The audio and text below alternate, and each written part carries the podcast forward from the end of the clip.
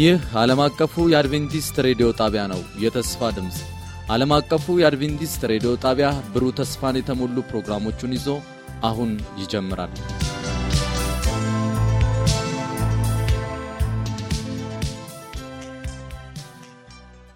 በጌታ የተወደዳችሁና የተከበራችሁ አድማጮቻችን እንደምን አላችሁልን? ይህ ፕሮግራም ከዓለም አቀፉ አድቬንቲስት ሬዲዮ ዘውትር በዚህ ሰዓት ወደ እናንተ የሚደርስ ነው።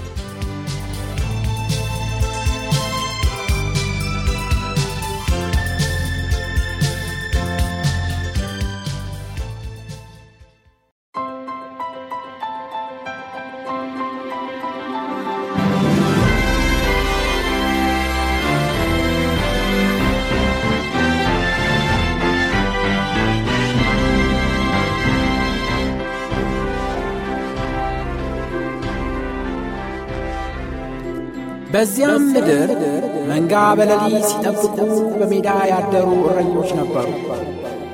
እነሆም የጌታ መላእክት ወደ እነሱ ቀርቦ የጌታ ክብር በዙሪያቸው አበራ፣ ታላቅም ፍርሃትን ፈሩ።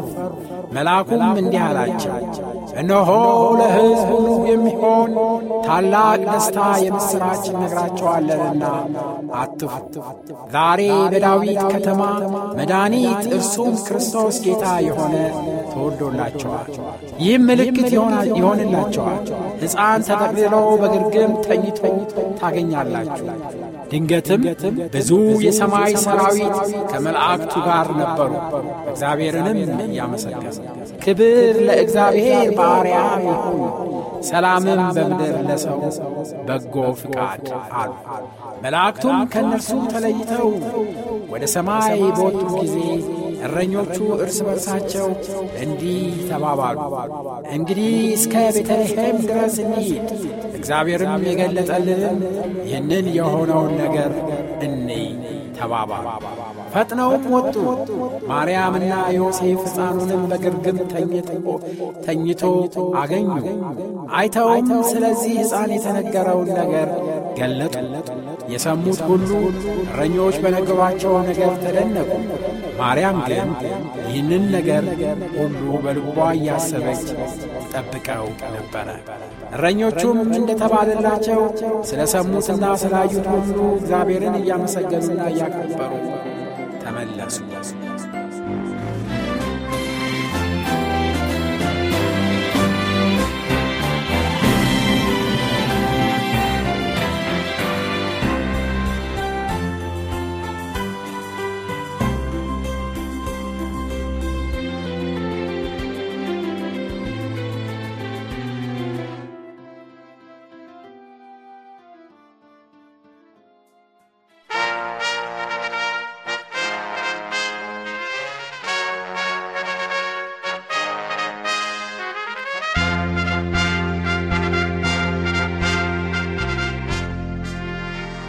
በጌታ የተወደዳችሁና የተከበራችሁ አድማጮቻችን እንደምን አላችሁልን? ይህ ፕሮግራም ከዓለም አቀፉ አድቬንቲስት ሬዲዮ ዘውትር በዚህ ሰዓት ወደ እናንተ የሚደርስ ነው። ከዛሬ ጀምሮ በተከታታይ በሚኖረን ቆይታ ዘመኑን እንዋጅ በሚል ርዕስ ወቅታዊ መልእክቶችን በአገልጋይ ኤፍሬም ዳዊት አማካኝነት ይዘንላችሁ ቀርበናል። በዝግጅቱ እጅግ እንደምትባረኩ እናምናለን። ለሚኖራችሁ ጥያቄና አስተያየት በስልክ ቁጥር 0938 67 50 24 ወይም በ0910 82 81 82 ላይ ብትደውሉልን እንዲሁም በመልእክት ሳጥን ቁጥር 145 ላይ ብትልኩልን ልናስተናግዳችሁ ዝግጁ መሆናችንን እንገልጽላቸዋለን። አሁን ወደ ዝግጅቱ እናምራ።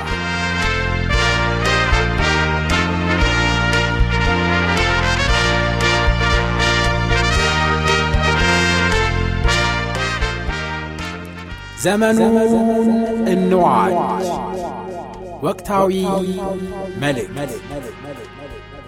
ዘመኑን እንዋጅ ወቅታዊ መልእክት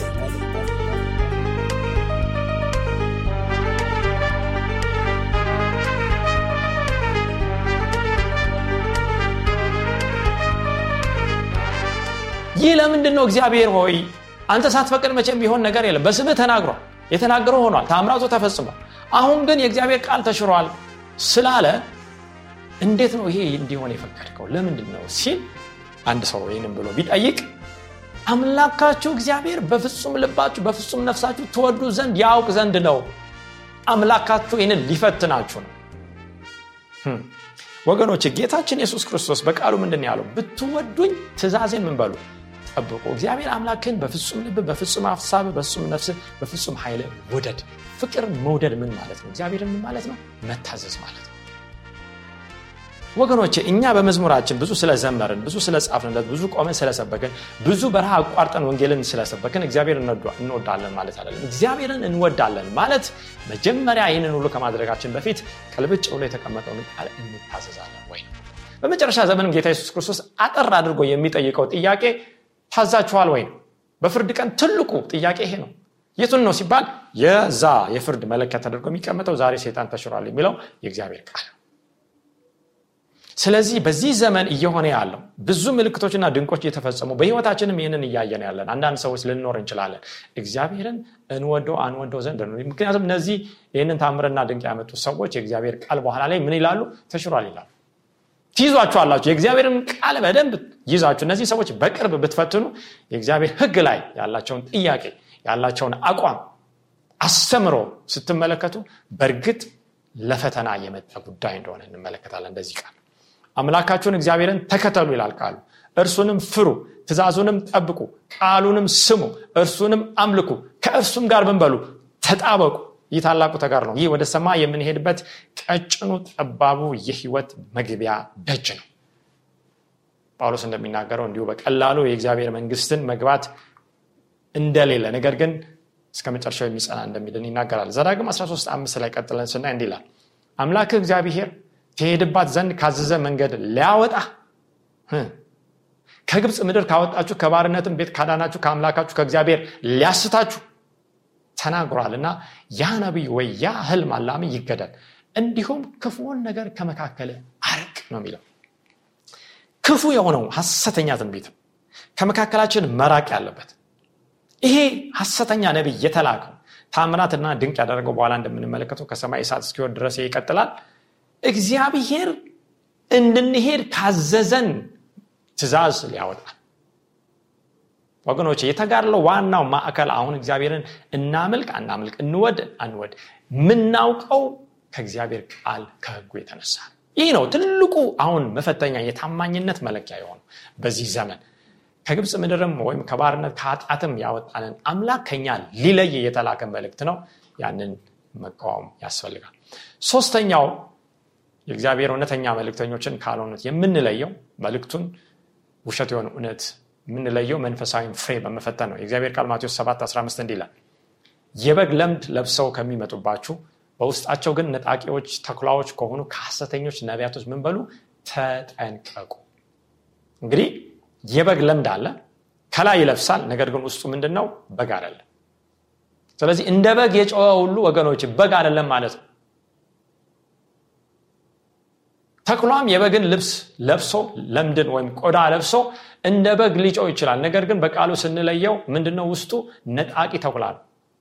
እንዴት እናውቃለን? ጌታ ሆይ ብንል ከፍሬያቸው ታውቋችኋላችሁ መንፈሳዊ ፍሬ። ከእውነተኛው ከእግዚአብሔር መንፈስ መሞላት የተነሳ የሚመጣ ፍሬ። ከእሾ ወይም ከቁርንችትስ በለስ ይለቀማልን? እንዲሁ መልካም ዛፍ ሁሉ መልካም ፍሬ ያደርጋል። አያችሁ ዋናው ግንዱ ነው። ከወይኑ ግንዱ ጋር ተጣብቀዋል ወይ እነዚህ ሰዎች? ዋናው ከታች የተሰራው ወይም የተዘረጋው ስር ነው። ስሩ በእግዚአብሔር አለት ላይ ተመስርቷል ወይ? በክርስቶስ ላይ ቆሟል ወይ ክፉም ዛፍ ክፉ ፍሬ ያደርጋል ይላል። እና ከላይ ያለውን ብቻ አይተን አንቀበል ነው። ከላይ ያለውን ብቻ ሰምተን አንቀበል ነው። እንግዲህ መንፈሳዊ ፍሬ በገላትያ አምስት ላይ ቁጥር ሀያ ጀምሮ ስታዩ ታገኙታላችሁ። የመጀመሪያው ፍቅር ነው። ሰላም ደስታ እያለ ይቀጥላል። ፍቅርም እንደሆነ ተመልክተናል። ብትወዱኝ ትእዛዜን ጠብቆ እግዚአብሔርን መውደድ በፍጹም ሀሳብ በፍጹም ልብ በፍጹም ነፍስ በፍጹም ኃይል መታዘዝ ማለት ነው። ምክንያቱም እግዚአብሔር ላስቀመጠው ፍቃድ ሁሉ የማንታዘዝ ከሆነ እግዚአብሔርን እንዴት እንደምንወደው እንዴት እናውቃለን? ሌላ ምንም መለኪያ የለው ለፍቅር ትልቁ መለኪያ principle ኡ መርሁ ምንድን ነው መታዘዝ። ስለዚህ ያ መልእክት ያ የመጣ መልእክት ወይም መልእክተኛው በዚህ ፍሬ የበለጸገ ነው ወይ? እግዚአብሔርን በመታዘዝ ፍቃዱን በመታዘዝ እነዚህን ነገሮች መፈተን ያስፈልጋል ማለት ነው። በማቴዎስ 7 15 20 የእግዚአብሔር ቃል ሲቀጥል እንዲላል መልካም ዛፍ ክፉ ፍሬ ማፍራት ወይም ክፉ ዛፍ መልካም ፍሬ ማፍራት አይቻሉም መልካም ፍሬ የማያደርግ ዛፍ ሁሉ ምን ይላል? ይቆረጣል አያችሁ? ወደ እሳትም ምን ይላል? መጨረሻው ይጣላል። ስለዚህም ከፍሬያቸው ታውቋቸዋላችሁ። ፍሬን ለመለየት ጊዜ እንወስዳለን። ዛሬ የሩጫ ጊዜ ነው። በመንገድ ዳርም የሚሰሩ ምግቦች እነዚህ fast food የሚሉትም በስተዋል ሰው ምግብ እንኳን በስነ ስርዓት ቀስ ብሎ አብስሎ ለሰውነት የሚጠግንን ነገር ለመመገብ ጊዜ የለውም። ሩጫ ነው ስራ ነው ትምህርት ነው የትዳር የልጆች የቤተሰብ ጉዳይ ነው ቢያስጨንቀው። ብዙ ጊዜ ቆም ብሎ የእግዚአብሔርን ቃል መርምሮና ፈት ነው በዛ ላይ ተክዞ ጸልዮ ተንበርክኮ እግዚአብሔርን እንዲገልጥለት እውነቱን የሚወስድ ጊዜ ጊዜን የሚወስድ በዚህ ዙሪያ የሚያጠነጥን ማን ነው ወገኖች ዛሬ ራሽ ራሽ ሩጫ ሩጫ ሩጫ የበዛበት ምድር ነው። ነገር ግን በእግዚአብሔር መንግስት እንዲህ አይነት ነገር የለም። እግዚአብሔር የትዕግስት አምላክ ነው። እግዚአብሔር የእርጋታ አምላክ ነው። እግዚአብሔር የሰላም አምላክ ነው። የውከት አምላክ አይደለም እግዚአብሔር ግልጽ የሆነ ቅልብጭ ያለውን ቃል የሰጠን ግራ መጋባት በሱ ዘንድ የለም። ጊዜ ይሰጠናል ዛሬ መሮጥ አያስፈልግም። በተለይ ከሰባቱ ቀን አንደኛውን በተለየ ሁኔታ ከእግዚአብሔር ቃል ጋር ጊዜ እንድንወስድ ከእርሱ ጋር ጊዜ እንድንወስድ ሰባተኛውን ቀን ሰንበትን ሰጥቶናል። ይህንን ስለሚያውቅ እግዚአብሔር ቆም ብለን ከአዙሪታችን ከሽክርክራችን ወጣ ብለን ጊዜ እንድንወስድ ማለት ነው። እንግዲህ መንፈሳዊ ፍሬን በምንመለከትበት ጊዜ በማቴዎስ አራት ቁጥር ስምንት ቅድም መግቢያ ላይ ያስቀምጥ ነው ሰይጣን ፈታኝ ክርስቶስን መጥቶ በሚፈትንበት ጊዜ የተናገረውን እንመለከታለን። ማቴዎስ አራት ስምንት ላይ እንዲህ ይላል ደግሞ ዲያብሎስ እጅግ ረዥም ወደሆነ ተራራ ወሰደው የዓለምንም መንግስታት ሁሉ ክብራቸውንም አሳየው ይላል። ወገኖች መጀመሪያ ሴጣን የሚያደርገው ማሳየት ነው አዳምና ሔዋን በተለይ ሔዋንን ያችን አትቢ ወይም አትብሎ የተባሉትን ዛፍ እንዲያዩን ያደረገው። በምን አይነት እይታ? እግዚአብሔር መጀመሪያ በሰጣቸው እይታ አይደለም። እግዚአብሔር በሰጣቸው አመለካከት አይደለም። በቃሉ መነፅር አይደለም እንዲያዩ ያደረገው። እሱ በሚናገረው ቃል እንዲያዩ አመለካከታቸው እንዲቀየር ከዚህ በፊት የነበራቸው ግንዛቤ እንዲለወጥ ነው የሚያደርገው። ሞት የሆነውን ህይወት አስመስሎ ክፉ የሆነውን መልካም አስመስሎ ጨለማ የሆነውን ብርሃን አስመስሎ ጥቁር የሆነውን ነጭ አስመስሎ ውሸት የሆነውን እውነት አስመስሎ ነው የሚያሳየው። ስለዚህ ይህንን ዘዴ በሚጠቀምበት ጊዜ መጀመሪያ አሳየው ወገኖች በአይናችን የምንመለከተው ነገር ይገዛናል። ሀሳባችን ምኞታችን በምናየው ነገር ላይ የሚመሰረት ከሆነ ያ ለሴጣን ጥሩ የማሳሳቻ መንገድ ከፍቷል ማለት ነው። ነገር ግን በማይታየው በእግዚአብሔር መንፈስ ላይ በእምነት የምንቆም ከሆነ ክርስቲያን አማኝ ለዛ ሊሆን ነው የተጠራው። በቃሉ ላይ የምንቆም ከሆነ ማንም ከኛ መካከል ጌታን በአካል በአይን ያየው የለም። ነገር ግን በምን አይተነዋል? በቃሉ በመጽሐፍ ቅዱስ አይተናል። ስለዚህ ያንን ቃል አምኖ መኖር ነው ካስፈለገ መሞት ነው ክርስትና። አሳየው። ከዛ በኋላስ ወድቀህ ብትሰግድልኝ ይህን ሁሉ እሰጣለሁ አለ። ወገኖችን እንግዲህ ዛሬ በብዙ screen ኦች እኛም በአይናችን በተለያዩ ከተሞች በዓለም ታዋቂ በሆኑ ስፍራዎች ሰዎች ሄደው የሚያዩት ነገር አለ። ነገር ግን ሰይጣን የዓለምን ሀብት የአንድ ከተማን የአንድ ሀገር አይደለም። በተለይ በዛ ዘመን በወርቅ ያቆጠቆጡ ታላላቅ የሆኑ ህንፃዎችን ቤተ መንግስቶችን ከተማዎችን ሀብትን ያሳየው። ምን በልልኝ ግን ወድቀ ምን በልልኝ ስገድልኝ ዛሬ ክርስቶስ ኢየሱስ ይህን እንዳሸነፈው እናውቃለን። ያን ጊዜ ኢየሱስ ሂድ አንተ ሰይጣን ለጌታ ለአምላክ ስገድ እርሱንም ብቻ አምልክ ተብሎ ተጽፏል አለው። አያችሁ? ሰይጣን የዚህ ዓለም ሀብት ዝና እና ብልጽግና ሰባኪ የሆነ ሐሰተኛ ነቢይ ነው ዛሬ ለሰዎች የሚሰበከው ትልቁ ስብከት ማለት ነው ግልጽ የሆነው የእግዚአብሔር ቃል ነው። ግልጽ የሆነው የእግዚአብሔር የቃሉ የህጉ ስታንዳርድ ወይም መርህ መመሪያ ነው። የሰማይ ባህሪ የእግዚአብሔር ማንነት የህይወት ነጸብራቅ ያ በህይወታችን እንዲታይ ነው የሚሰበከው? ባህሪያችን እንዲገነባ ነው የሚሰበከው? ወይስ የዚህ ሀብት ስለ ጤና ስለ ብልጽግና ስለ ዝና ስለ ድሎት ስለ ቤት ስለ መኪና ስለ ብር ስለ ዶላር ስለዛ አለ ወይ የሚሰበከው? ወድቀ ብትሰግድልኝ ይህንን እሰጠሃል ወገኖች እውነቱ ዛሬ ሰዎች ለሴጣን ከመስገዳቸው እየተነሳ ምንም እርካታ የሌለውን ሀብት ለማጋበስ በስግብግብነት በንፉግነት በራስ ወዳድነት ሩጫ ላይ ናቸው። ይሄ ነው የቴሌቪዥን መስኮቶችን አጨናንቆ ያለው መልእክት። ያን ጊዜ ኢየሱስ ሂድ አንተ ሴጣን ለጌታ ለአምላክ ስገድ እርሱንም ብቻ አምልክ ተብሎ ተጽፏል እግዚአብሔር ቃል በያቆብ ምዕራፍ አራት ላይ ለእግዚአብሔር ተገዙ ይላል። ዲያብሎስን ተቃውሞ ከእናንተ ሸሻ ወደ እግዚአብሔር ቅረብ ወደ እናንተ ይቀርባል። ምን ማለት ነው? የእግዚአብሔር መገኘት ባለበት ሰይጣን ይንቀጠቀጣል ይፈራል። እኛ በእግዚአብሔር መገኘት ውስጥ እንዴት መኖር እንችላለን? ለሱ ሀሳብ ስንገዛ እግዚአብሔር ከኛ ጋር ይሆናል። እግዚአብሔር ባለበት ሴጣን ሊኖር አይችልም። ያኔ ሴጣንን ተቃወምን ማለት ነው። ሸሸ ማለት ነው። ራቀ ማለት ነው ከማን ነው ቀርበን ያለ ነው? የእግዚአብሔርን ቃል ሰይፉን መዘን ተጽፏል ብለን የምንመልሰው መች ነው? ወይስ እየመለስን ነው ወይ? አያችሁ ይሄ ትልቁ ሐሰተኛ ነቢ እንደሆነ እንመለከታለን። ፍሬው የታወቀ አራተኛው መስፈርት እውነተኛ የእግዚአብሔር መልክተኞችን ካልሆኑት የምንለየው የክርስቶስ ስጋ መልበስ እውቅና ተሰጥቶታል ወይ? በዛ መልእክት በዛ ትምህርት። አንደኛ ዮሐንስ አራት ሁለት ላይ እግዚአብሔርን ቃል ስናይ እንዲላል የእግዚአብሔር መንፈስ በዚህ ታውቃላችሁ? አያችሁ? በዚህ ፈተናችሁ ታውቃላችሁ? መርምራችሁ ታውቃላችሁ? ትለያላችሁ ነው። ስለዚህ ይሄ መጽሐፍ ቅዱሳዊ መርህ ነው። ኢየሱስ ክርስቶስ በስጋ እንደመጣ የሚታመን መንፈስ ሁሉ ከእግዚአብሔር ነው። ኢየሱስ ክርስቶስ በስጋ እንደመጣ የማይታመን መንፈስ ሁሉ ከእግዚአብሔር አይደለም። ወገኖች በደንብ እንድትሰሙሻለሁ ይህ የመጀመሪያው ምጽት ነው። የመጀመሪያውን ምጽት ወይም የኢየሱስ ክርስቶስን የመጀመሪያውን መምጣት ከድንግል ማርያም መወለዱን ለዓለም መድህን መድኃኒት ሆኖ መቅረቡን ሰዎች እንዳይቀበሉ ብዙ የስተት ትምህርቶችን ገንብቷል። እሱ በስጋ አለመጣ በሱ የስጋ መልበስ በመለኮት ሰብአዊነትን ይዞ ይህንን ሁለቱን አዋህዶ በኢየሱስ መገለጡን ሰዎች እንዳያውቁ እንዳያምኑ የስህተት ትምህርትን ሲዘራ ነበር። ይህም የክርስቶስ ተቃዋሚ መንፈስ ነው። ይህም እንዲመጣ ሰምታችኋል አሁንም እንኳን በዓለም አለ ይላል ሐዋርያው ዮሐንስ በዛ መልእክት ውስጥ።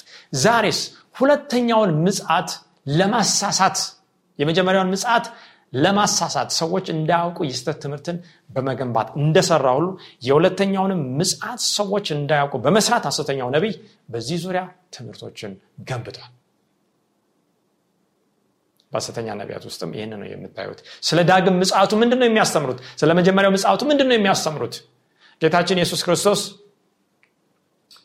በዚህ በዳግም ምጽቱ ብዙ የስተት ትምህርቶች እንደሚመጡ ተናግሯል። ምልክቶችን ተናግሯል። ወገኖች ሴጣን ያኔ መጀመሪያ ምጽት ላይ የነበሩ ሰዎችን በሰው ልጅ አመጣጥ ላይ በእግዚአብሔር ልጅ አመጣጥ ላይ ስጋ በመልበሱ ላይ የስህተት ትምህርቶችን ከገነባ አንድ አይነት ስትራቴጂ ደግሞ ዳግም ምጽት ላይ እንዴት እንደሚመጣ በተለይ እንዴት እንደሚመጣ እግዚአብሔር ቃል ያስቀመጠውን በማሳሳት ብዙዎችን ወደ ጥፋት እየመራ ነው። ለዚህ ነው የድብቅ ንጥቀት secret rapture የሚለውን ትምህርት ያቋቋመው። በራእይ ዮሐንስ ምዕራፍ አንድ ላይ ጌታችን ኢየሱስ በሚመጣበት ጊዜ አይን ሁሉ ያየዋል የወጉትም ያዩታል ተብሎ ተጽፎ በሐዋርያ ስራ ምዕራፍ አንድ ላይ ስንመለከት እነዛ የገሊላ ሰዎች ሐዋርያት ጴጥሮስ ጌታችን ወደ ሰማይ በሚሄድበት ጊዜ አንጋጠው አዝነው በሚተክዙበት ጊዜ መላእክቶች መጡና እናንተ የገሊላ ሰዎች ለምን ወደ ሰማይ ትመለከታላችሁ? አሁን እሱ እንደሄደ እንዳያችሁ ሲመለስ ትመለከታላችሁ። ልክ እንደዚሁ ይመጣል። በድብቅ ለተወሰኑት ይመጣል ለሌሎች አይመጣም የሚል ትምህርት የለም። ኬት መጣ ይህ ትምህርት? አያችሁ ይሄ ብዙሃኑን ለማሳት በሴጣን የተፈጠረ የተፈለሰፈ የስህተት ትምህርት። በመታየት ልክ አንድ መብረቅ በሚበርቅበት ጊዜ ከምዕራብ ወደ ምስራቅ እንደሚታይ አይን ሁሉ የሚያ ያየዋል ያንን መብረቅ። ጌታችንም በሚመጣበት ጊዜ በድብቅ አይደለም ለሁሉም እየታየ ነው የሚመጣው። ነገር ግን ቤተክርስቲያን በድብቅ ትነጠቃለች የሚለውን ሴጣን ያስተምራል። የሚድኑ ብቻ ናቸው ጌታችን ሲመጣ የሚያዩት። ሌላው ግን በምድር ላይ ምን ይላል? በህይወት ይቀጥላል ይላል ሴጣን ጌታችን በሚመጣበት ጊዜ ይህ መጽሐፍ ቅዱስ ላይ የለም። የእግዚአብሔር ቃል በጴጥሮስ ሲናገር በተለይ ጌታችን ኢየሱስ ክርስቶስ በሚመጣበት ጊዜ እች ምድር በእሳት እንደምትጠፋ ይናገራል። ወይም ያ ቅድስናው ያ በአባቱ ክብር ከሰማይ መላእክት ጋር የሚመጣው መምጣቱ በምድር ላይ እንደገና ህይወት የሚያስቀጥል አይደለም የዳኑትን ከእሱ ጋር አንድ ሺህ ዓመት ያነግሳል።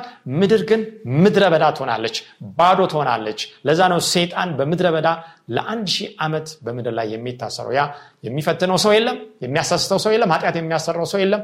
ሰይጣንና መላእክቱ ብቻቸውን የሰሩትን ስራ ወደኋላ እንዲመለከቱ የሚደረግበት ዘመን ነው እንጂ ህይወት በምድር ላይ ለሰባት ዓመት ይቀጥላል የሚለው ትምህርት ጌታችን ከመጣ በኋላ የቱ ጋር ነው የተነገረው? የለም። ጌታችን በመምጣቱ ብርሃን በአፍ ውስጥ ትንፋስ የሚያጠፋው ክፉ ያስተማረው ትምህርት ነው። ብዙ ጊዜ ዳግም ምጽአቱ ላይ ክርስቲያኖች ምንም አይነት ምን አዩ ፈተና አያዩም ችግር አያዩ መከራ አያዩ ምጽአቱ ከሆነ በኋላ ሰባት ዓመት ቅዱሳን ከክርስቶስ ጋር በሰማይ ሆነው ሰባት ዓመት አለም አንድ ሺህ ዓመት ነው የሚነግሱት ምድር ላይ ግን እነዚህ ደግሞ የቀሩ ሰዎች ሀሳዊ ክርስቶስ ያ አውሬ በሰለሞን መቅደስ በኢየሩሳሌም ይገለጥና ያሳድዳቸዋል። ያኔ በመከራ የሚድኑ ይሆናሉ በሴፍ የሚድኑ በእሳት የሚድኑ ይሆናሉ። ክርስቲያኖች መከራ ያቸውም ያመልጣሉ ነው።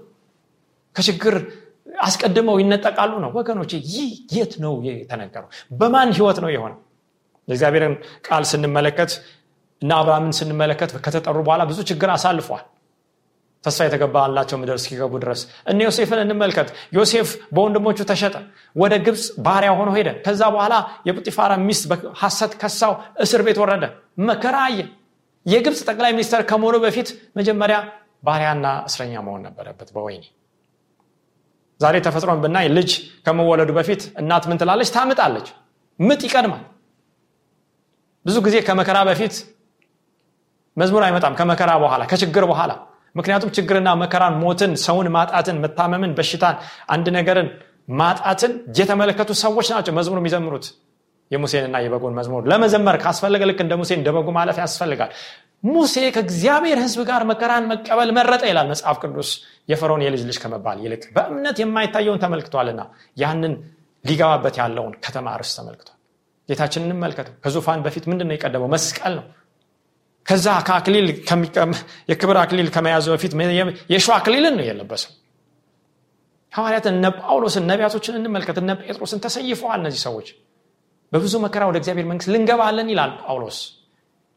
አያችሁ ዳግም ምጽቱን በማሳሳት ሰይጣን በሐሰተኛ ትድሚትና በሐሰተኛ ሐዋርያት ትምህርት ሊያሳስተን አይገባም። ዕብራውያን 12 2 ዕብራውያን 12 2 እንዲህ እርሱ ነውርን ንቆ በፊቱም ስላለው ደስታ በመስቀል ታግሶ በእግዚአብሔር ዙፋን ቀኝ ተቀምጧል። አያችሁ? ነውርን ንቁ። ከነውር ከኃጢአት ከፈተና ጋር ተጋፍጦ በፊቱም ስላለው ደስታ በመስቀል ላይ ታግሶ መከራን ተቀብሎ መጨረሻ ላይ ነው ወደ እግዚአብሔር ዙፋን ወደ ቀኙ የሄደው። እኛ ክርስቲያኖች ከሆንን የክርስቶስን መንገድ ነው የምንከተለው። ሌላውን የምንከተል ከሆነ ሌላው እንደሰበከ ቀቢፀ ተስፋ አጉል ተስፋን ተስፋ ልናደርግ እንችላለን በራይ 13 11 ላይ ይህ ሐሰተኛው ነቢይ በዚህ አይነት ሁኔታ ተገልጧል። ትምህርቱን ሰብሰብ እያደረግን ወደ መጨረሻው ስንሄድ ሌላም አውሬ በምድር ሲወጣ አየው ይላል። መጀመሪያውን አውሬ ከባህር ሲወጣ ሐዋርያ ዮሐንስ ከቁጥር አንድ ጀምሮ ተመልክቷል። አሁን ሁለተኛው አውሬ ነው። የበግ ቀንዶችን የሚመስሉ ሁለት ቀንዶች ነበሩት እንደ ዘንዶ የሚናገር ነበረ ይህ አውሬ የበግ ቀንዶች የሚመስሉ የበግ ቀንዶች አሎት አይልም። አስመሳይ ነው። ማንን አስመሳይ? በግን አስመሳይ። ሐዋርያው ማን ነው መጥመቁ ዮሐንስ ጌታችን የሱስ ክርስቶስ ወደ ዮርዳኖስ ወንዝ በሚመጣበት ጊዜ እነሆ የዓለምን ኃጢአት የሚያስወግድ የማን በግ? የእግዚአብሔር በግ ብሎታል። በእርግጥ በብሉ ኪዳንም የሚሰዉ በጎች ሁሉ የሚያመላክቱት ይህንን በግ ነበረ። በኋላም እንደ በግ በሸላቶቹ ፊት እንደሚታረድ በመስቀል በቀራኒው ኮረብታ ላይ የታረደው እና ያንን የበግ ባህር የዋህነት ትሁትነት ትግስትን እግዚአብሔርን ማመንን ባህር ያየንበት የእግዚአብሔር በግ ኢየሱስ ነው ይህ አውሬ ግን በግ ይመስላል ወገኖቼ። አውሬ ነው ግን ማንነቱ። እንደውም በኋላ እንደምን ይናገራል? እንደ ዘንዶ ይናገራል። በተለይ ይሄ ሁለተኛ አውሬ የሚሰራውን ስራ በክርስትና ስም ማለት ነው በበጉ ስም ማለት ነው። አያችሁ? ሐሰተኛ ነቢ ከብሉ ኪዳን ጀምሮ ተመልክተናል። በእግዚአብሔር ስም ቢናገር ነው የሚለው። በኋላም ጌታ ሆይ በስምህ ትንቢት አልተናገርንም ምን ስለዚህ በበጉ ስም በበጉ አምሳል ይሰራል። ነገር ግን ውስጡ ምንድነው? ነጣቂ ተኩላ ነው አውሬ ነው እንደ ዘንዶ ነው የሚናገረው። ሐሰተኛ ነቢ ነው የሐሰተኛው ነቢ መንፈስ እነዛን የተናገርናቸውን ቅድም ያየናቸውን ሁሉ በሙላት በምድር ላይ ይህንን መንፈስ ለሐሰተኛ ነቢያትም የሚያከፋፍለው ማለት እንችላለን። እነሱንም ተቆጣጥሮ የሚሰራ 13 13 እንዲላል ራይ እሳትንም እንኳን ከሰማይ ወደ ምድር በሰው ፊት እስኪያወርድ ድረስ ታላላቆችን ምልክቶች ያደርጋል። በአውሬውም ፊት ያደርግ ዘንድ ከተሰጡት ምልክቶች የተነሳ በምድር የሚኖሩትን ምን ይላል? ያስታል። ወገኖቼ አውሬ የሚለውን በሌላ ክፍልም እንመለከተዋለን። መንግስት ነው። ነገር ግን ይህ መንግስት የምን ስራ ነው የሚሰራው? የፖለቲካ ስራ ብቻ አይደለም። የመጀመሪያውም ከውሃ የወጣው በራይ ምዕራፍ 13 ቁጥር 1 እስከ 10 ድረስ የምናየው አውሬ መንግስት ነው። የመጀመሪያውም አውሬ ፖለቲካዊ እና ሃይማኖታዊ ባህር ያለው ሁለተኛውም አውሬ ፖለቲካዊ መንግስት ነው አውሬ የሚለው በዳንኤል ምዕራፍ ሰባት በተለያዩ ስፍራዎች መንግስት እንደሚወክል የእግዚአብሔር ቃል በግልጽ ያስቀምጣል። ከዛ በኋላ ግን ተአምራትን ያደርጋል ድንቅን ያደርጋል ምልክትን ያደርጋል። አያችሁ እሳትን እንኳን ከሰማይ ወደ ማውረድ መንግስትና ሃይማኖትን የያዘ ክርስቲያን ነኝ የሚል መንግስት ወይም የበግ መልክን የያዘ መንግስት በተለይ ከውሃ ሳይሆን ከምድር የወጣው ማለት ነው? ከውሃ የወጣው እንግዲህ ውሃን በራይ ምዕራፍ 17 ቁጥር 15 ስንመለከት ያያቸው ውሃዎች አዛብ ቋንቋ ወገኖች ነገዶች ናቸው ህዝቦች ናቸው ይላል። እንግዲህ ውሃ ብዙ ህዝብ ያለበትን ስፍራ የሚወክል እንደሆነ እንመለከታለን። በዳንኤል ምዕራፍ ሰባትም እነዚ አውሬዎች ከውሃ ሲወጡ ዳንኤል ተመልክቷል። ከምድር የሚወጣው ግን አውሬ ይህ ህዝብ ብዙ ችምችም ያለ ህዝብ ከሌለበት ስፍራ የሚወጣ ነው። ወገኖች ይህንን መስፈርት ይዘን በኋላ እንመለከታለን። ይህ የሚወክለው ፕሮቴስታንት አሜሪካን ነው። በተለይ ክርስቲያን ነኝ ክርስትናንም በዓለም ላይ አስፋፋለሁ እውነተኛውን መንገድ አሳያለሁ የምትለው በዓለም ላይ ብዙ ሚሽነሪዎችን በመላክ የምትታወቀው አሜሪካ ናት። ነገር ግን አሜሪካ ዛሬ የክርስትና እምነትን ይዣለሁ። አባቶቼ በእግዚአብሔር ህግ ላይ ተመስርቶችን ምድር አቋቁመዋል። ህገ መንግስታችን የእግዚአብሔርን ቃል መሰረት ያደረገ ነው ቢሉም እንደምን እየተናገረ ነው ያለ በምድር ላይ ማን ነው የአቻ ጾታ ጋብቻን በማስተዋወቅ እርኩሰትን በማስተዋወቅ? በአሜሪካ ከፍተኛ ፍርድ ቤት ጠቅላይ ፍርድ ቤት Supreme Court ህግን በማውጣት። ምክንያቱም መንግስት የሚናገረው በምንድን ነው። በህጉ በድንጋጌው ነው። በህዝብ ተወካዮች ምክር ቤት ጸድቆ በሚወጣው ህግ ነው። ስለዚህ እንደ ዘንዶ እየተናገረ ያለ ለዓለም ይህንን እየተናገረ ያለ መንግስት እንደገናም ደግሞ ሃይማኖትን የያዘ ይሄ በክህደት ውስጥ ያለው ፕሮቴስታንት አሜሪካ እንደሆነ እናውቃለን።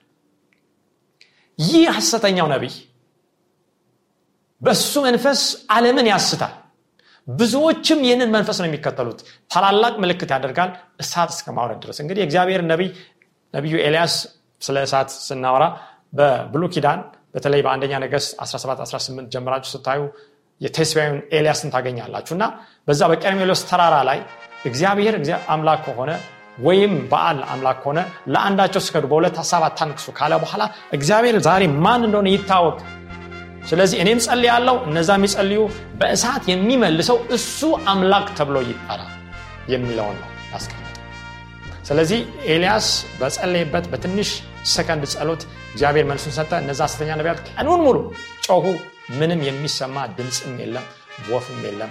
የእሳት የተጫረ አንድ ነገር እንኳን እንኳን እሳት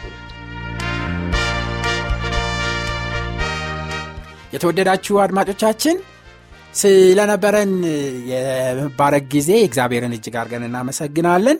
በሚቀጥለው ጊዜ የዚህን ተከታይ ክፍል ይዘንላችሁ እስከምንቀርብ ድረስ የእግዚአብሔር ጸጋና በረከት ከሁላችሁ ጋር እንዲሆን ምኞታችንና ጸሎታችን ነው። ደና ሁኑ